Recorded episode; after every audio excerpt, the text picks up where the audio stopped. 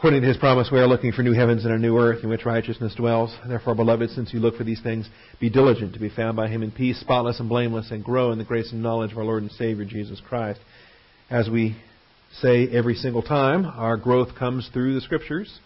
Turn in your Bibles, if you would, to Matthew chapter 26. I anticipate wrapping up this episode today.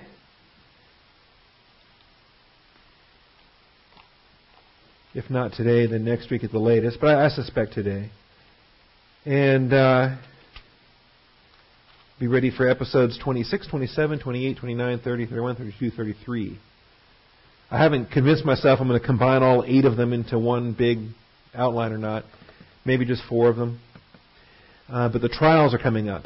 And the trials before Caiaphas, before that, the trial before Annas, uh, Peter's three denials, uh, the trial before Pilate, the first trial to Pilate, the trial before Herod, the second trial before Pilate.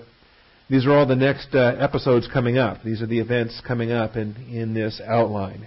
As I said, 26, 27, 28, 29, 30, even up to, I think, 33, 34, before he's mocked by the Roman soldiers and before he's led away to be crucified. So, um, between now and next week, I'll decide exactly how much of that to lump together and uh, how much of it needs to be broken out into, into separate outlines.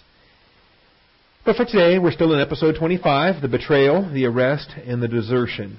And uh, Matthew chapter 26 is as good a place to start as any. We'll highlight a couple of things here, and then we need to get to Luke. There's some things that are unique to Luke's record in this arresting episode and uh, things that are very vital, particularly given the angelic conflict our congregation is presently under.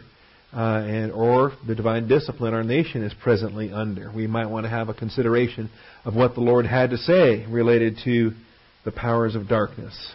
So uh, we'll take a look at that today. Before we do, let's uh, take a moment of silent prayer to sanctify our time, to consecrate our hearts before the Lord. Shall we pray?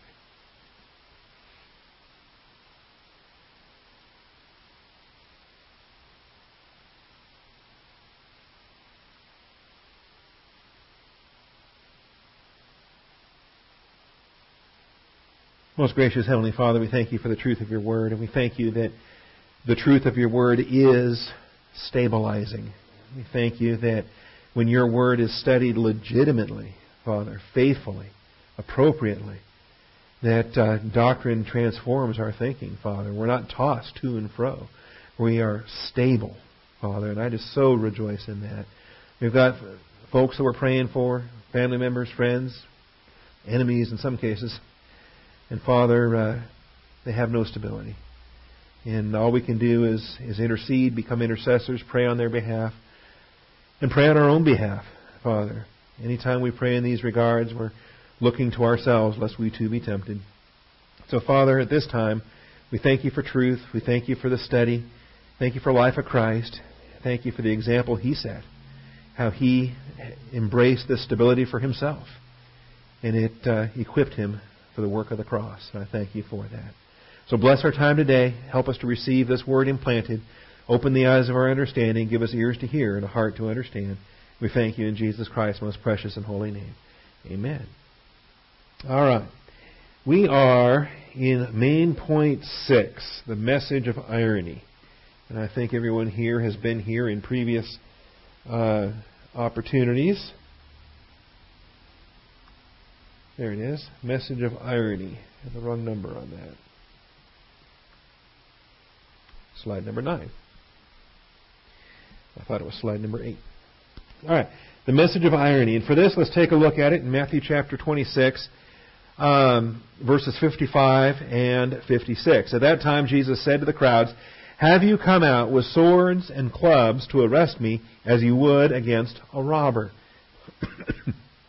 Every day I used to sit in the temple teaching, and you did not seize me. But all this has taken place to fulfill the scriptures of the prophets. Then all the disciples left him and fled. All right, so these are his words, what I'm calling the message of irony, because the contrast between what's going on right here, right now, this very night, 600 soldiers perhaps, uh, weapons, lanterns, torches, middle of the night, or at least late at night. Okay? We don't know exactly what time, how long they stayed in the upper room, how long it took to, to do all those things and depart in any event. Um, he says, Have you come out with swords and clubs to arrest me? How ironic. What a, what a concept. What a fulfillment of the Scriptures. Again, here's the one that is going to be numbered with the transgressors. And he's marveling at how Scriptures are being fulfilled. And how these unbelievers who are serving the powers of darkness are still operating within the Father's overall plan and the, God the Father's directive will is being achieved, God the Father's permissive will is being achieved, and God the Father's overruling will is being achieved. No purpose of God's can be thwarted. He is delivered over by the predetermined plan and foreknowledge of God, we're told in Acts chapter 2. And so here we see it. And we see Jesus marveling. Have you come out with swords and clubs? You could even, uh, you know, understand a. this is rhetorical, of course. He's not asking for a, a response on the part of the mobs. But it's just, oh, the wonder of it all. Like George Beverly Shea singing The Wonder of It All. Imagine this. You've come out to arrest me as a robber. Can you imagine? All right. The arresting force played out a farce, which is, you know, we're going to see more of it. It gets the the the, the humor gets less funny uh, the next day when in their religiosity they don't want to cross the the threshold of the uh, of the praetorium uh, there because they want to keep themselves ceremonially pure to partake of Passover. All right, and so the farce just becomes more and more farcical uh, this night and the next day and, and all the rest. In fact. Uh, even before the sun comes up, they hold illegal trials. They cannot. It was against their own law to convene a trial during the hours of darkness, and yet they did. And so now they have to stage a retrial once the sun comes up. Um, again, the farce is uh, is something else. In this, an observer might think that a dangerous robber was being apprehended. This is what a, a third party observer would, would have to assume. You know, you just you see all these soldiers, you see the lanterns, you see the weapons, and uh, you think, wow, that's a lot of soldiers to arrest one guy, right? I ponder that myself sometimes, and you, you see 12 police cars on the side of the road with one car pulled over. You know, and Sharon says, "Wow, how dangerous must that guy be?" And uh, I've had too many years in law enforcement. I figure it's just a slow night, and the officers are bored. You know, people are coming from all kinds of places because there's nothing else going on, and they're just bored. All right, the sergeant's supposed to keep that from happening because you don't want to, you don't want your people out of their territories. But anyway, an observer might think that dangerous robber was being apprehended, but here's the problem. There's not supposed to be any observers. they picked this time and date to try to minimize the number of observers. When you're ashamed of what you're doing, or when you have a fear of repercussions, what do you do? You get sneaky about it. If you're afraid of the consequences, you don't want somebody to find out. We know that they were afraid of the crowds during the day. They were afraid of the, of the people that were listening to his teaching. They thought he was a prophet. They, they were impressed by his teaching. They didn't want to stir up a riot during broad daylight where it would come to the attention of the Roman soldiers who would come and start massacring people. All right? So what do they end up doing? They end up using the Roman soldiers themselves, and they end up doing this at night, and they end up trying to do this out of sight, out of mind. All right? And that's the nature of the adversary. It's how he operates. He operates in darkness. They love darkness rather than the light. Why? Because their deeds are evil. And uh, the different aspects there. So this is why, again, it contributes to the to the irony of the whole circumstance, contributes to the whole farcical nature of the of the drama unfolding. And uh, why why go through the motions? Why why play out the drama? What are you who are you trying to fool? See, are they are they fooling God? Well, maybe they think they are. Are they fooling themselves? Maybe they think they are. Maybe they're so afraid of what the alternative is that they're willing to play out the farce. See? And we see this every day. We see atheists every day that play out the, the Darwinian farce. Because intellectually they, they know there's it's a fraud, but they, they, they're terrified that there's a God who's going to judge them. And so they're much more comfortable living the farce of, of Darwinian evolution or living the farce of whatever. Okay? We see this every day. Point B then, daily public teaching provided plenty of arresting opportunities. So now we can go over to Luke, Luke 19. We'll be back in Matthew here in a moment, but let's uh, look at Luke 19, 47 and 48.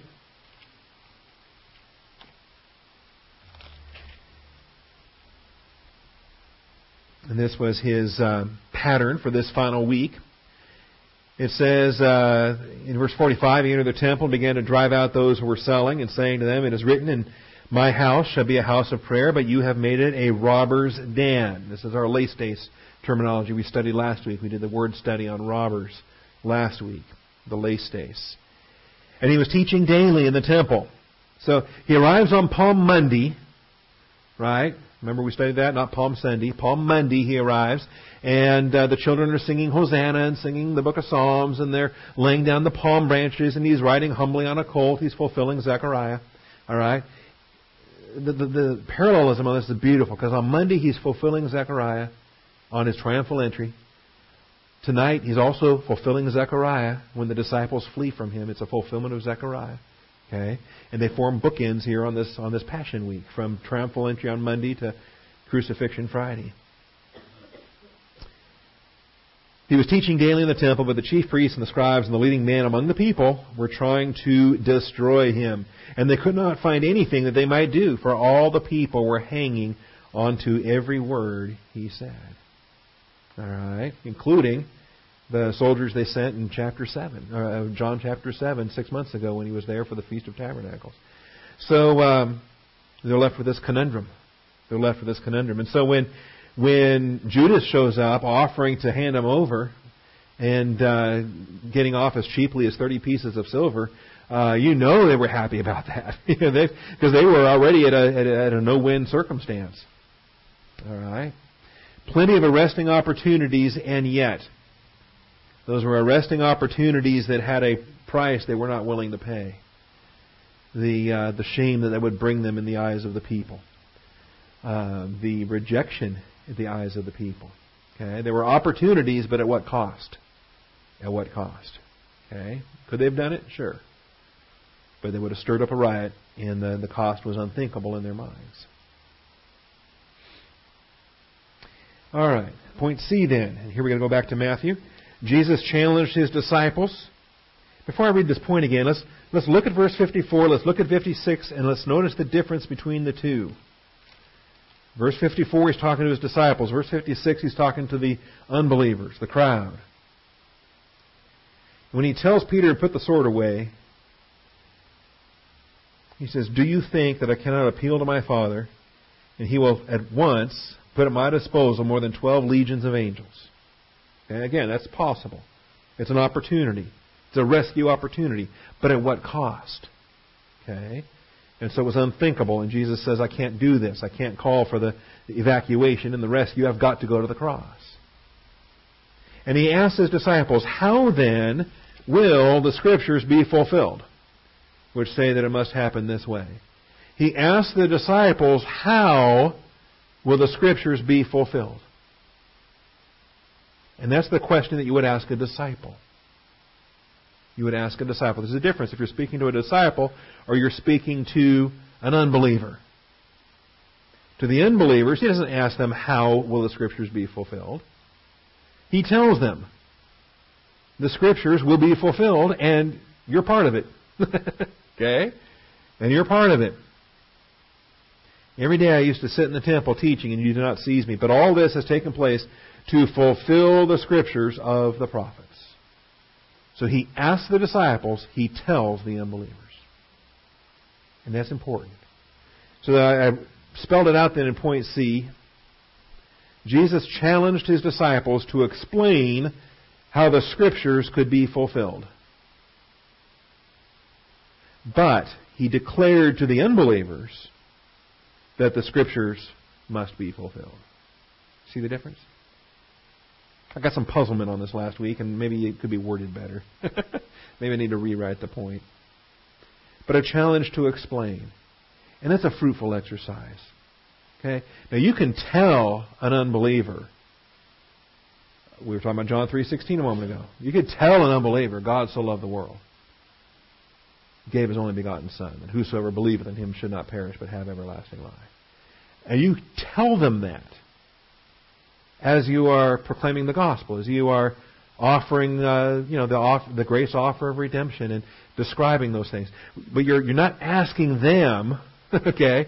Now, with a disciple, you may then ask, tell me how the Father loved the Son, and how the Son loved the Father. And tell me how that love works in our lives. And tell me how we can love one another and thus fulfill the law of Christ. And, and I can ask a disciple to explain the how.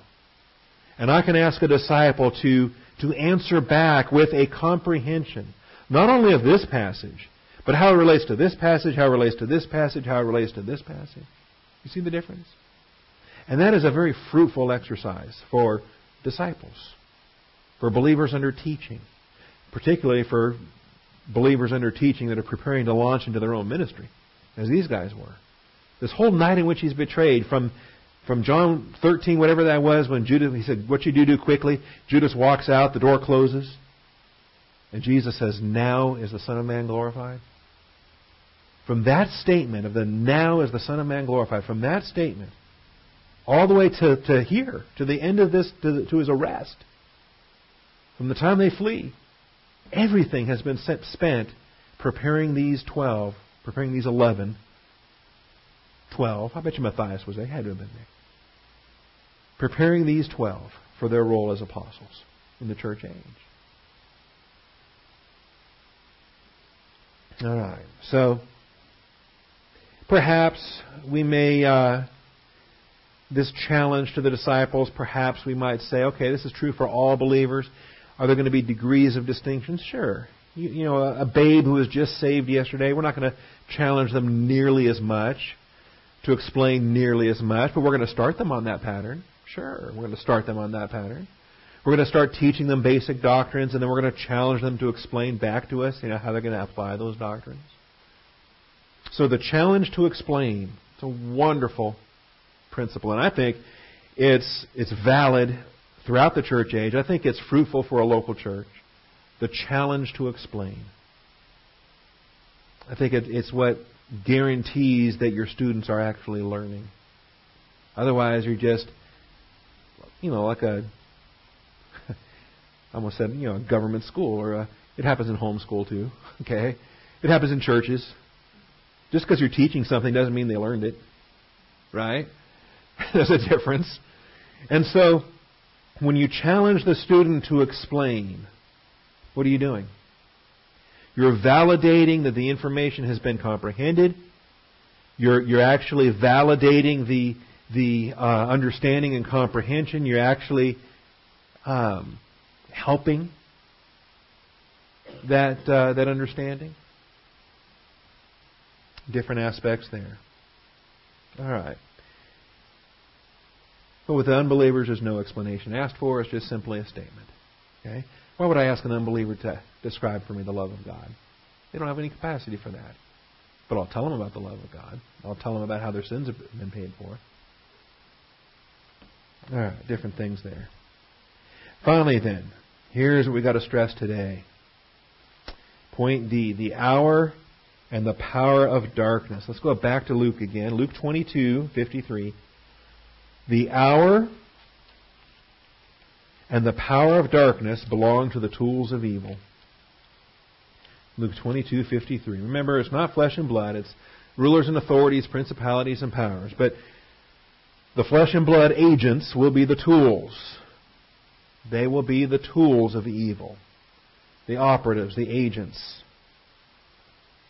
The hour and the power of darkness. There's two separate items there that I think in an advanced angelology and an advanced angelic conflict would be definitely worth expanding upon and and uh, describing. But the hour is a, is an opportune time. It's a moment. It's a season. It's a it's a, it's a time frame.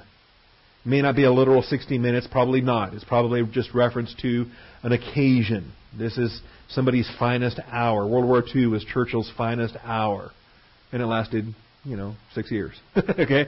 Uh, we say it's the hour. The hour has come. The time has come.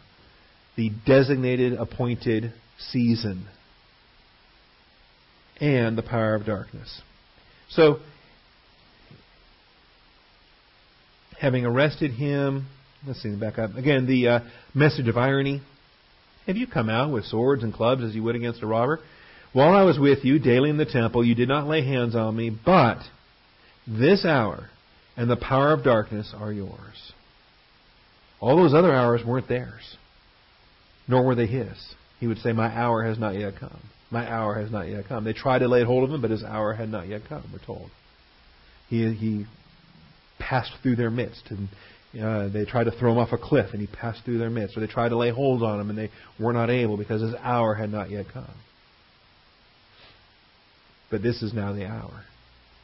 And they're able to arrest him because it's been given by the Father and not only given by the Father, agreed to by Jesus Christ. he had he agreed to it. He had his victory in Gethsemane. He said, Not my will, but thine be done. He did not call the 10,000 angels or the 72,000 angels. This hour is theirs because the Father directed it and the Son agreed to it. This hour and the power of darkness. What is this power of darkness? Ephesians 6 and verse 12, we start to see this. We understand these are the, it's motivational, it's energetic. Not only does it shape thinking, but it also um, feeds uh, the desires. Somebody took Ephesians out of my. Oh, there it is. Okay.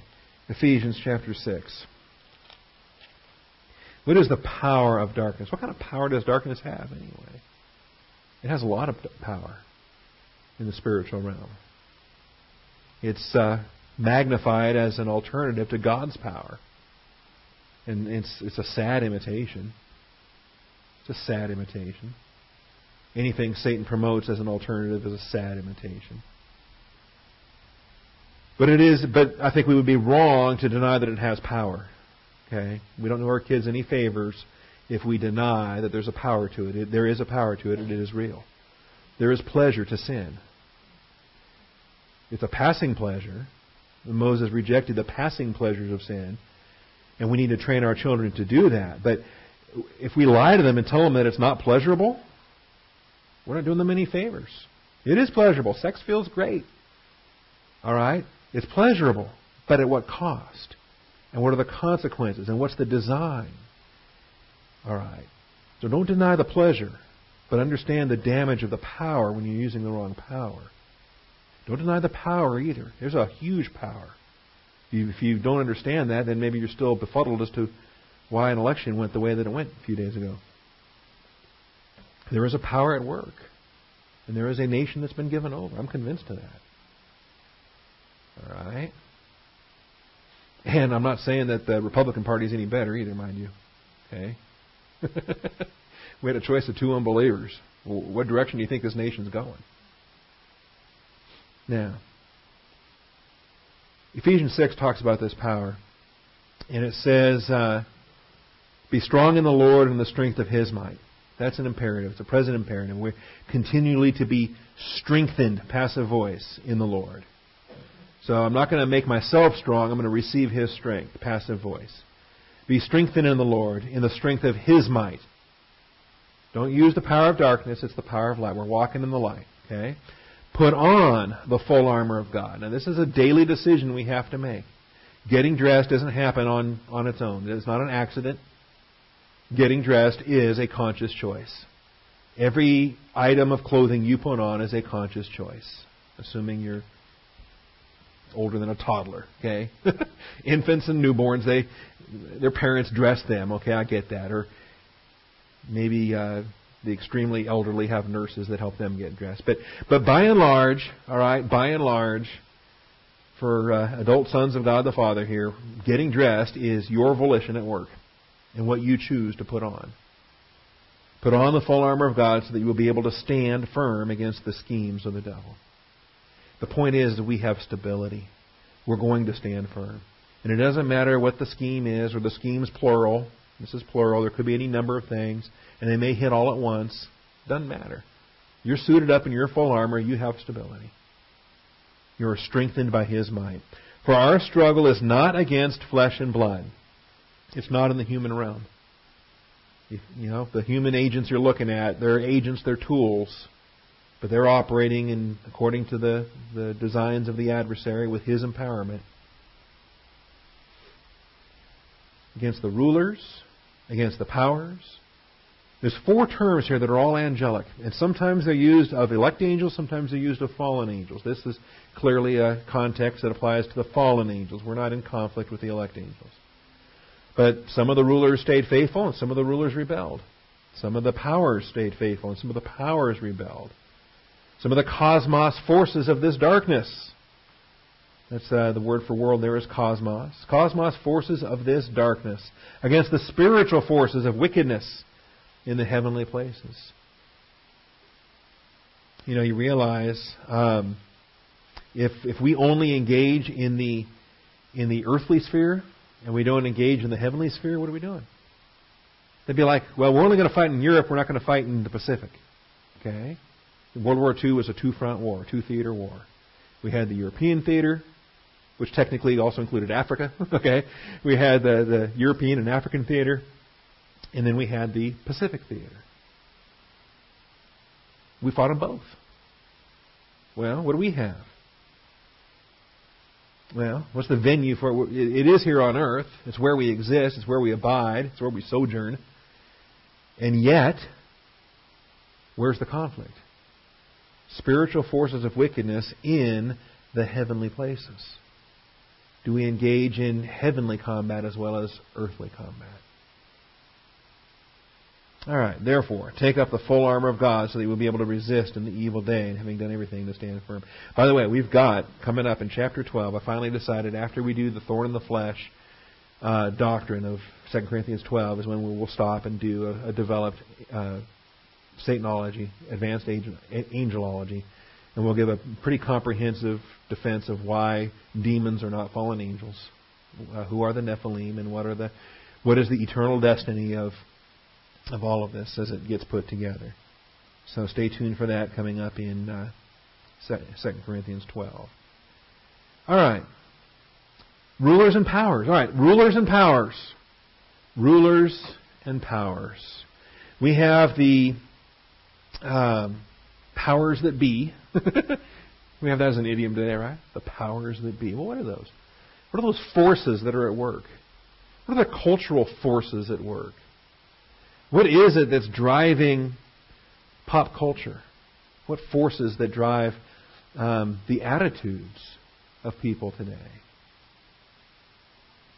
This is what we're talking about. Spiritual warfare. Spiritual forces. And you say, well, I don't. Some people don't think any of this is real. And yet we see it every day. And some things are inexplicable other than by spiritual reasons. Okay? I see some performers out there in pop culture. I can't tell you why they're popular, not with earthly terms. There's no earthly reason why their music's not any good. Okay? you know? If you're, if you're going to talk about meter and rhythm and tone and, and, and, and pitch and key and everything that goes into music, that ain't it. But they make millions. Okay? They drive entire industries. And some of it is, is um, you know, it just it just drives the culture, and it just drives me up a wall in some respects. And then I calm down and say, well, Father's still in charge. Permissive will is letting this happen, but we see what these cosmos forces are about. Rulers, of course, is in the governance of uh, of a land, of a locality. That's uh, that is with sovereignty and rulership. But world forces, cosmos forces of darkness, Okay? That's our entertainment industry. That's our music industry. That's our culture. That's our that's the attitude that shapes a population. And more and more, our population's attitude thinks that you and I are the problem. We're the ones that are out of place. And, and they're right. As far as the cosmos that, that, that is suited to them, they're absolutely right. But still, we want to have individual mercy on each human being we come encounter because they're just simply a tool. And perhaps God will have mercy on them. We can snatch another brand from the fire. We can uh, proclaim a gospel, and the, the veil of darkness can be pierced, and a lost soul can come to a saving knowledge of Jesus Christ. And uh, rather than lament the whole process, we can be thankful that the darker this world gets, our light just shines that much brighter. Okay? And if I'm still, you know, if I'm the if I'm the last person on planet Earth that's never smoked a marijuana cigarette, then okay, I'm the last person on planet Earth. Maybe me and my children. okay? Because I'm starting to wonder. I'm starting to wonder. And doesn't it bother you? My home state just legalized gay marriage and dope, marijuana. You know? And a friend I grew up with said, that's just the way the world works. We finally get pot legalized and Twinkies go out of business. Anyway. All right. Somebody got that. Okay. Now, the thing to remember, though, the thing to remember, this can only happen within God the Father's permissive will. If the hour and the darkness are yours, why is that?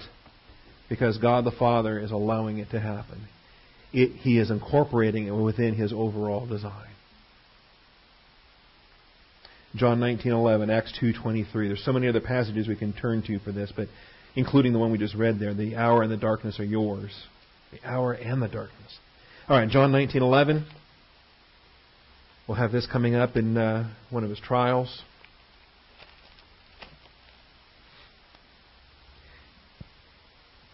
Pilate is uh, questioning him and he's not liking some of these answers and he's growing more afraid.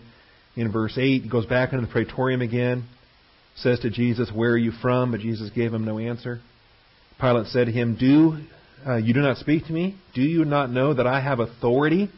Now, interestingly enough, the rulers and authorities, we got the same vocabulary for the fallen angels that run this planet as we have for the, the general word authority that he says he has here.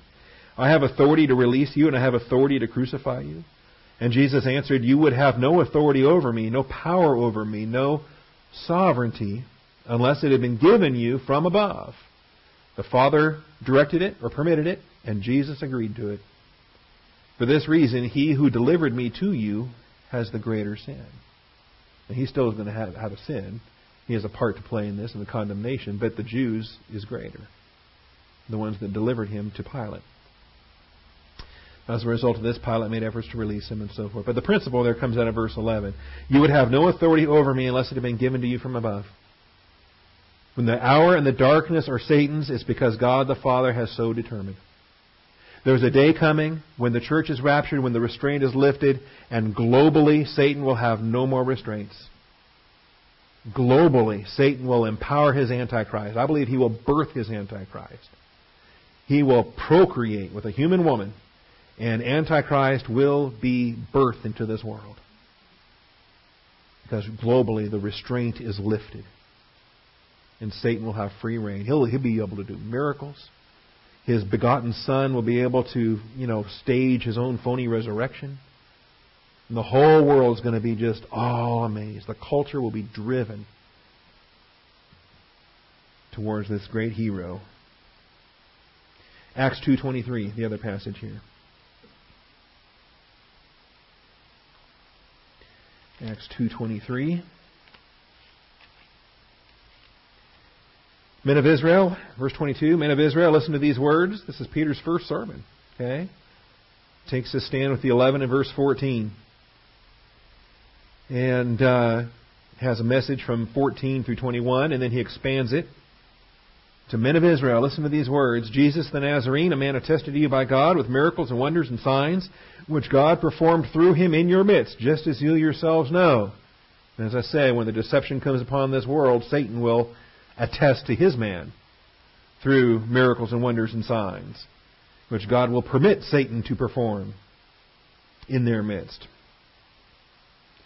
This man, delivered over by, not the Jews, not the Sanhedrin, not the Romans, delivered over by the predetermined plan and foreknowledge of God.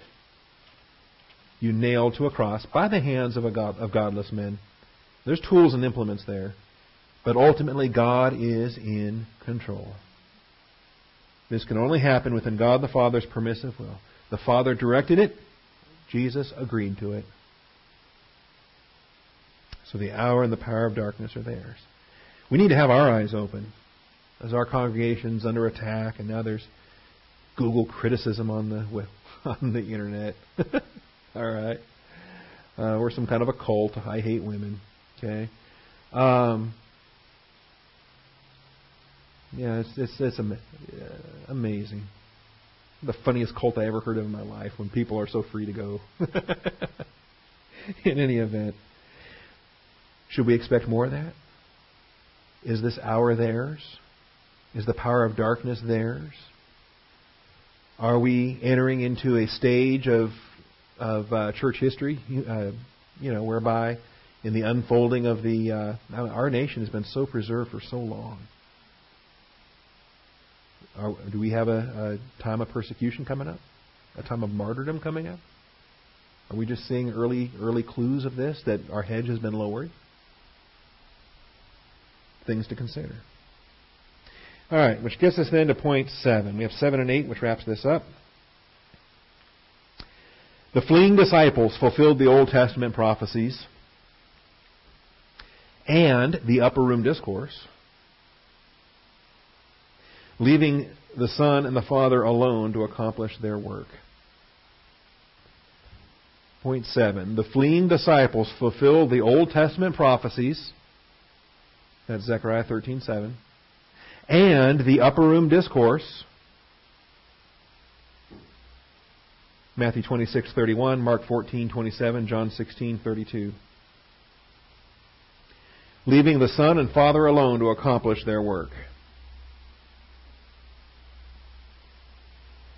John 16:32, 2 Corinthians 5:19, John 14:31, John 17:23 through 26. That's a long chain, but we've got 22 minutes now to wrap this up for the rest of the to, to wrap up this outline. Try to make a connection more often than not. I, I try to. I did it in Ukraine with the students over there, and it was marvelously effective.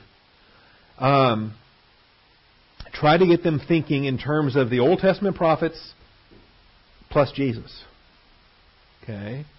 Isaiah, Jeremiah, Daniel, Ezekiel, the 12. Jesus. Okay. Particularly the Olivet Discourse, but including the Sermon on the Mount, um, other prophetic addresses, the Olivet Discourse. By recognizing that Jesus was an Old Testament prophet, all right, then what we can do is we can take Isaiah and Jeremiah and Ezekiel and Daniel and the 12 minor prophets and Jesus in the Olivet Discourse. And we can have a functional eschatology looking forward to the tribulation of Israel, looking forward to the unfolding of the Father's plan as it relates to Israel. And then we, we see how the Apostle John wrapped up the New Testament in Revelation 1, 2, and 3. And then he wraps up the Old Testament in Revelation 6 through 19 the tribulation portion of the book of Revelation, Revelation 6 through 19, it goes with the Old Testament prophets and it goes with Olivet Discourse. So, here are the disciples. They're fleeing. Well, this was to fulfill Scripture. the Scripture that Jesus taught, as well as His own Scripture, His own recorded messages in the, uh, the Upper Room Discourse. So as I look at it here, uh, John, Matthew, and Mark are the same. Uh, you know, Scripture must be fulfilled, so all the disciples left him and fled. Uh, John sixteen thirty two, which leads right into thirty, yeah, thirty two. Let's look at that one.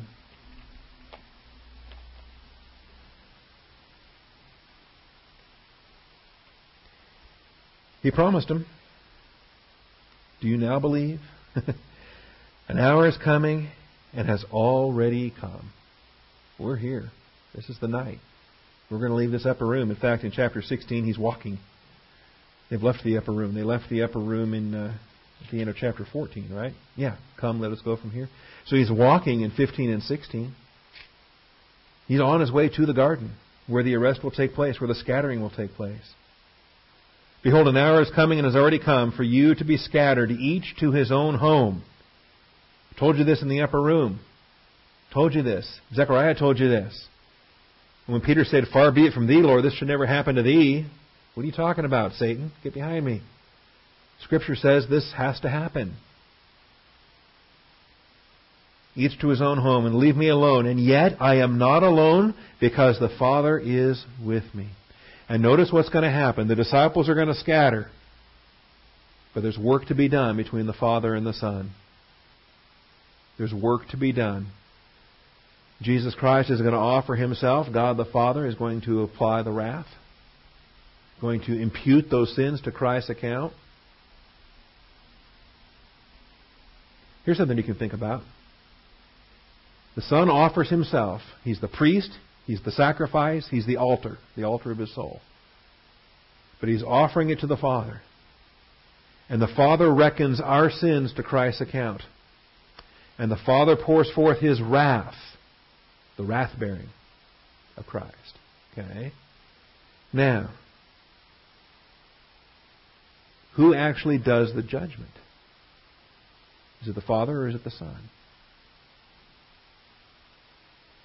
Typically, the Orthodox, no one even thinks about it. Say, well, obviously the Father did. The Father did. But the Father gave all judgment to the Son. And so something we're going to have to ponder as we approach Calvary.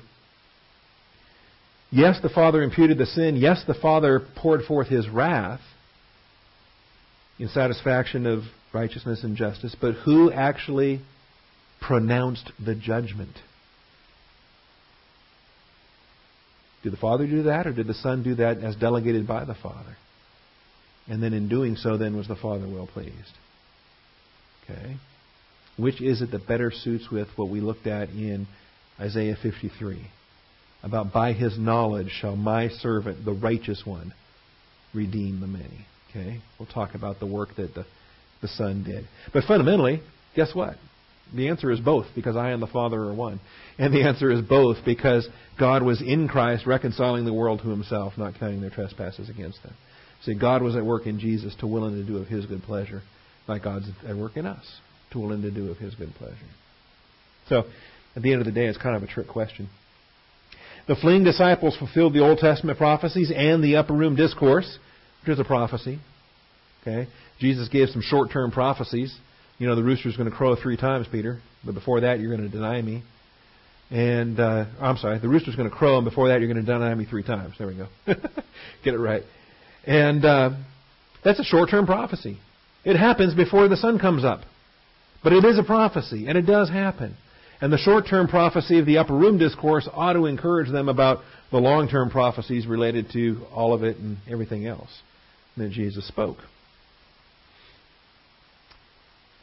All right, John 16:32 we already read, 2 Corinthians 5:19 I mentioned but we didn't read it. 2 Corinthians 5:19. See, there's work to be done and Peter and the 12 can have no part in it. It's something between the Father and the Son.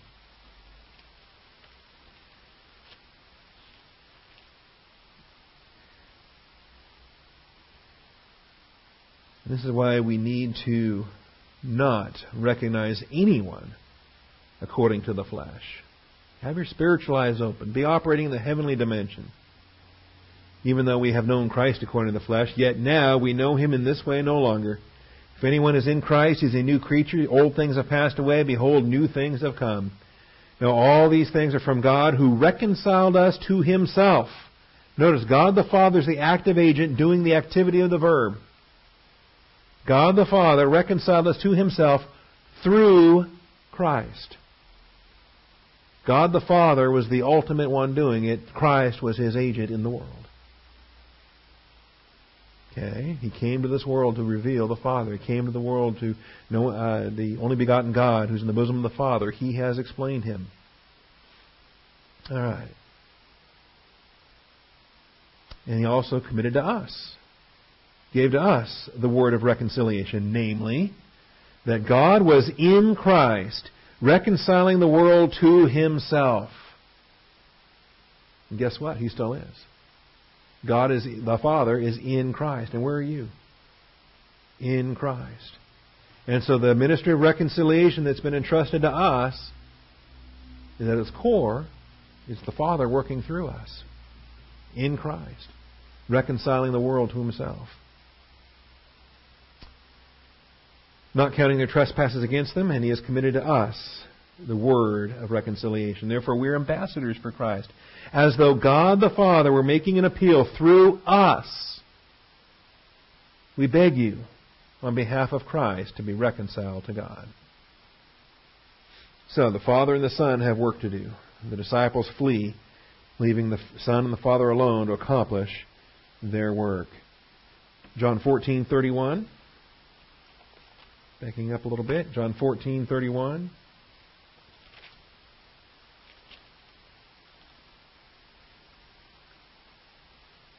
You taught this not too long ago. It's in the same upper room discourse we've been dealing with now for months. Um, promising them of the coming Holy Spirit, whom the Father will send in my name. He will teach you all things, bring to your remembrance all that I said to you. Peace I leave with you, my peace I give to you. This is our bequest, it's our uh, inheritance that we have. We get to operate in the church age with this peace, regardless of uh, how the conflict rages around us. You heard that I said to you, I go away and I will come to you. If you loved me and you don't, not like you're going to. If you loved me, you would have rejoiced, but you didn't. You grieved, you sorrowed. Remember, the disciples didn't like this message because they didn't love him the way that they're going to love him in the church age. you would have rejoiced because I go to the Father, for the Father is greater than I. The church age is so awesomely advantageous, so powerful, because we have an advocate seated at the right hand of the Father. Now, I've told you before it happens, so that when it happens, you may believe. It's going to increase their faith as these things are fulfilled. His message in the upper room needs to be combined with the Old Testament prophets. I will not speak much more with you, for the ruler. Here's a passage we'll have in our advanced angelology. The ruler of this cosmos is coming and he has nothing in me. But so that the world may know that I love the Father. What's he accomplishing when the disciples flee? He is giving the once and for all testimony for all mankind, for all angels, elect and fallen, and everybody. The entire moral realm of existence will be will be have the undeniable testimony that Jesus Christ loves God the Father. The cross proves it. That Jesus Christ loves God the Father. So the world may know that I love the Father. I do exactly as the Father commanded me. Get up, let us go from here. He's got work to do. See. And I've heard some of the ugliest things, the, the mockers. They, they think the, the cross is something stupid. They think that, you know, God is a moron for coming and then killing himself. You know, they, they, they, they mock it, they scorn it, they ridicule, and, and, and they use it just it's heartbreaking to listen to that filth. You just want to stop them, or I do. I just want to stop them and say, Do you really comprehend what's happening here? The demonstration that the Father had for the world, the demonstration the Son had for the Father. Do you understand this? All right, and then 17, 23 through 26 in his high priestly prayer. The last thing he has to say before he crosses into the, the ravine Kidron and awaits his arrest, his last spoken prayer that the disciples were privy to. He says, I in them and you in me, that they may be perfected in unity, so that the world may know that you sent me, and loved them even as you have loved me. So there's more things that are known not only at the cross, because of the cross, there are things that are now known to the cosmos through the bride of Christ, through the church, through those that are in Christ and through Christ in the Father. I in them and you in me, that they may be perfected in unity, so that the world may know that you sent me, apostello. That's why he's the apostle and high priest of our confession. And love them even as you have loved me. Father, I desire that they also, whom you have, whom you have given me, that's why you can't lose your salvation. You're a gift from the Father to the Son. I desire that they also, whom you have given me, be with me where I am, And that's not just, well, someday when they eventually die and come to heaven. This is right here, right now, today, all day, every day. Be occupied with Christ. Set your mind on the things above, where Christ is, seated at the right hand of God. For you have died, your life is hidden with Christ in God. When Christ, who is our life, is revealed, then you also will be revealed with him in glory. But until then, keep setting your mind on the things above. Be with him. Be with him today. Behold his glory today, which you have given me, for you loved me before the foundation of the world. Righteous Father, though the world has not known you, yet I have known you.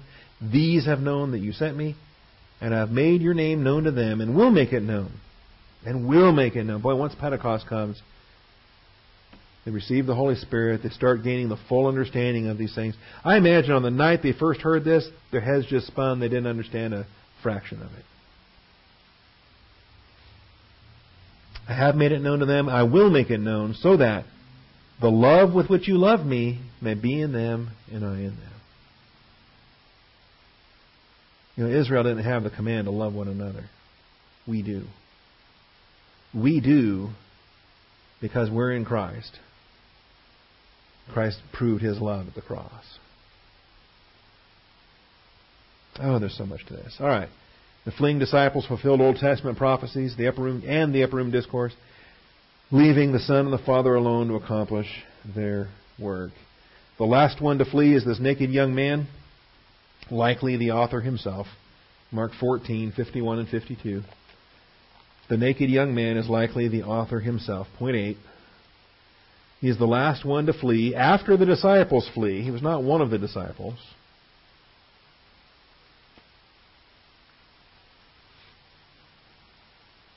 The naked young man is likely the author himself. It's not recorded in Matthew, not recorded in Mark, I mean in Luke, not recorded in John, although John was there. He didn't record this part of it.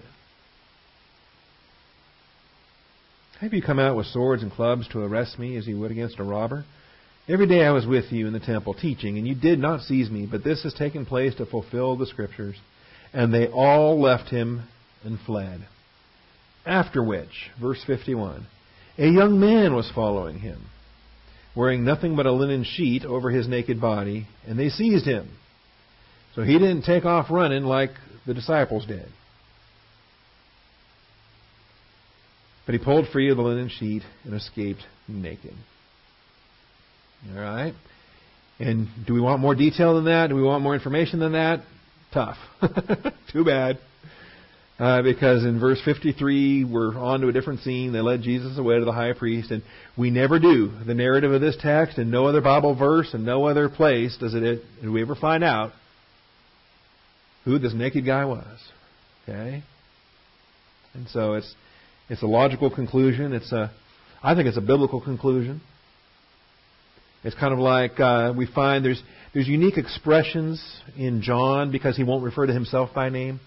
So he calls you know the disciple whom Jesus loved. And he has you know the other disciple. He has little gimmicks, little little uh, not gimmicks, but uh, yeah gimmicks. It's a writing technique. Okay, little uh, uh, writing uh, methodology in order to refer to himself without referring to himself. Okay. Something similar here I think is the case. As far as who this guy is and why he's there and why he's following. And trust me, there's no shortage of speculation out there from the church fathers on. okay. Um, but it's it's pretty well accepted, the, the most common of the traditions. And this is Mark himself. This is the only place that he appears anywhere in his own gospel. And so he writes it. He puts his own little connection here with the, the one place where he came almost face to face with with Jesus. All right. We will resume this one week from today. We'll come back for episode 26 at a minimum, possibly 26, 27, 28, 29, as it were. Um, I'll decide how much we're going to compress, but he's, he's going to have a first trial he's going to have before Annas, kind of like a pre-trial, before he has the uh, trial before Caiaphas. And how do we have two high priests anyway? And what's the relationship between Annas and Caiaphas? And who are these guys? Um, wonderful Grace Notes material on this, and I'll steal as much as I can, you know, instead of reinventing the wheel. and uh, we'll uh, we'll outline this all for you, and uh, be prepared to understand. It's, it's remarkable how the trials were illegal under Jewish law, and not only that, but he was innocent under Jewish law. They couldn't find any guilt until malicious witnesses came forward, who themselves should have been stoned for their false witness. Um, and then he was innocent under Roman law. He'd done nothing that violated any statute of, of Roman governance. Ultimately speaking, he was crucified just because. They wanted him crucified under both Jewish and Roman law. And uh, we'll deal with that. So, you know, if you have to deal with an injustice in your life and things aren't right, well, yeah, that's the way it works. It's a fallen world. The God of all justice will make things right, but not until our Savior returns. All right? Father, thank you for truth. Thank you for the example of our Savior. And if we ever have a time that that you call for our arrest, our imprisonment. Father, uh, who are we that we should not suffer? We're not better than our master. Father, if he was so treated, so we should expect that we're not immune or uh, entitled to avoid such things. Paul was imprisoned times without number, Father, and he was scourged, he was beaten, he was stoned. Father, that's the pattern. Those who desire to live godly in Christ Jesus will be persecuted. And uh, if our if our land has had a a permissive will, uh, exception to the rule all these many, many years, uh, the rule is still the rule. And uh, persecution may be in store for us coming up. I pray that believers will uh, will wake up and get serious about their discipleship. They will get serious about studying the whole counsel, line upon line, precept upon precept. And I pray that they would stop tolerating the the light and fuzzy pastors that are out there and start holding their pastors' feet to the fire and say, "Teach us the meat, dig it out, feed us." And I do thank you that there are such faithful men. That uh, they're not all uh, they're not all gone, Father. There are faithful men, and I thank you for that. And I thank you in Jesus Christ's name. Amen.